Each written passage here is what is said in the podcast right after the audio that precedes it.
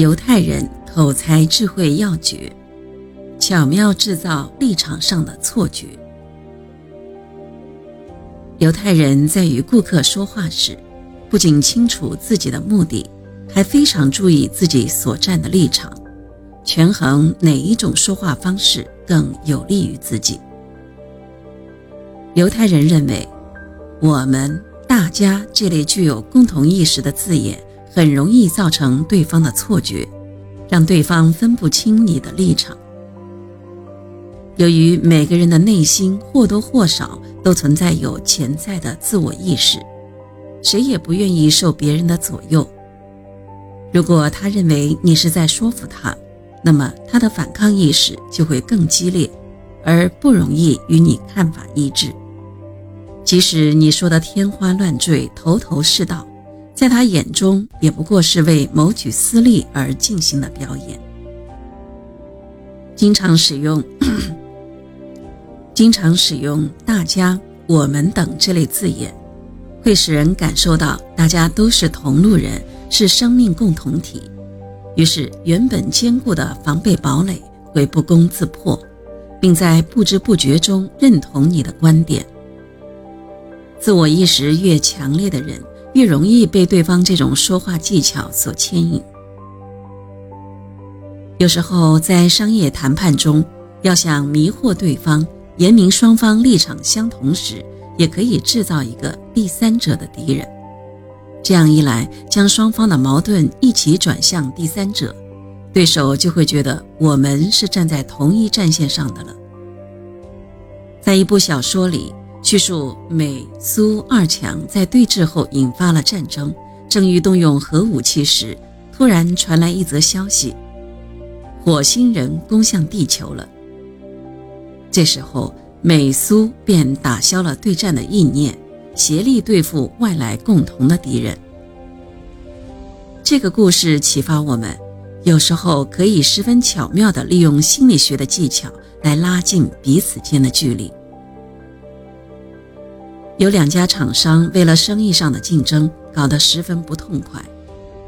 这时候，消费者突然对他们提出了共同的指责，于是这两家厂商顿时停止竞争，共谋解决问题。德国有一家建筑公司，因为生意不好，所以一直拖延一些工程款项。工程公司的经理辛尼加是犹太移民，他非常不高兴。因为收不到款项，已经严重影响到了公司的财务调度。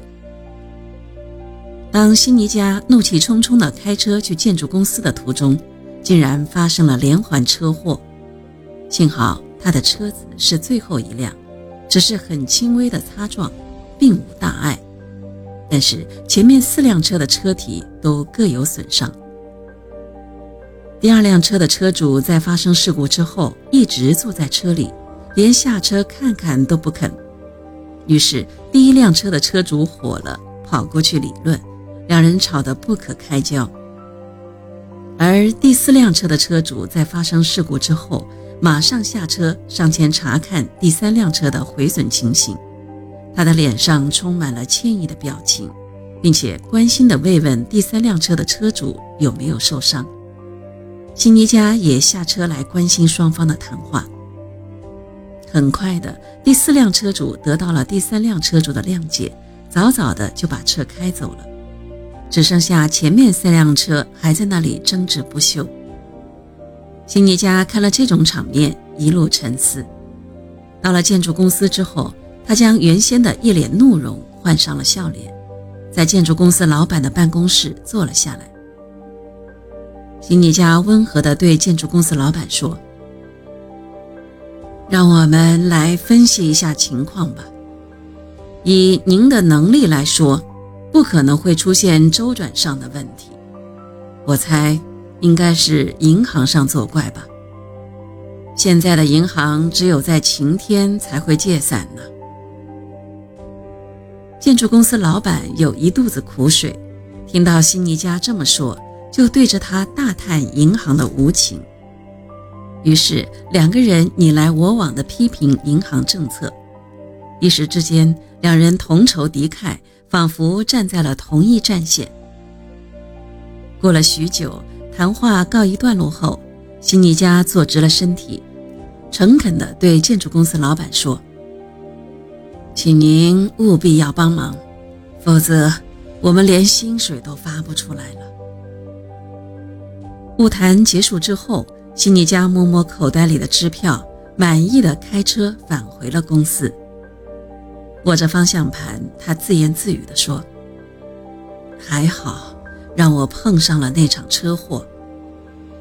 他想起连环车祸中的第四辆车的车主与第三辆车车主一起指责前面车的情景，他的嘴角露出了一抹微笑，心想：我又学到了一招，将双方的矛头一起转向第三者，以此表明双方是站在同一条战线上，进而说服对方。真是很好使啊！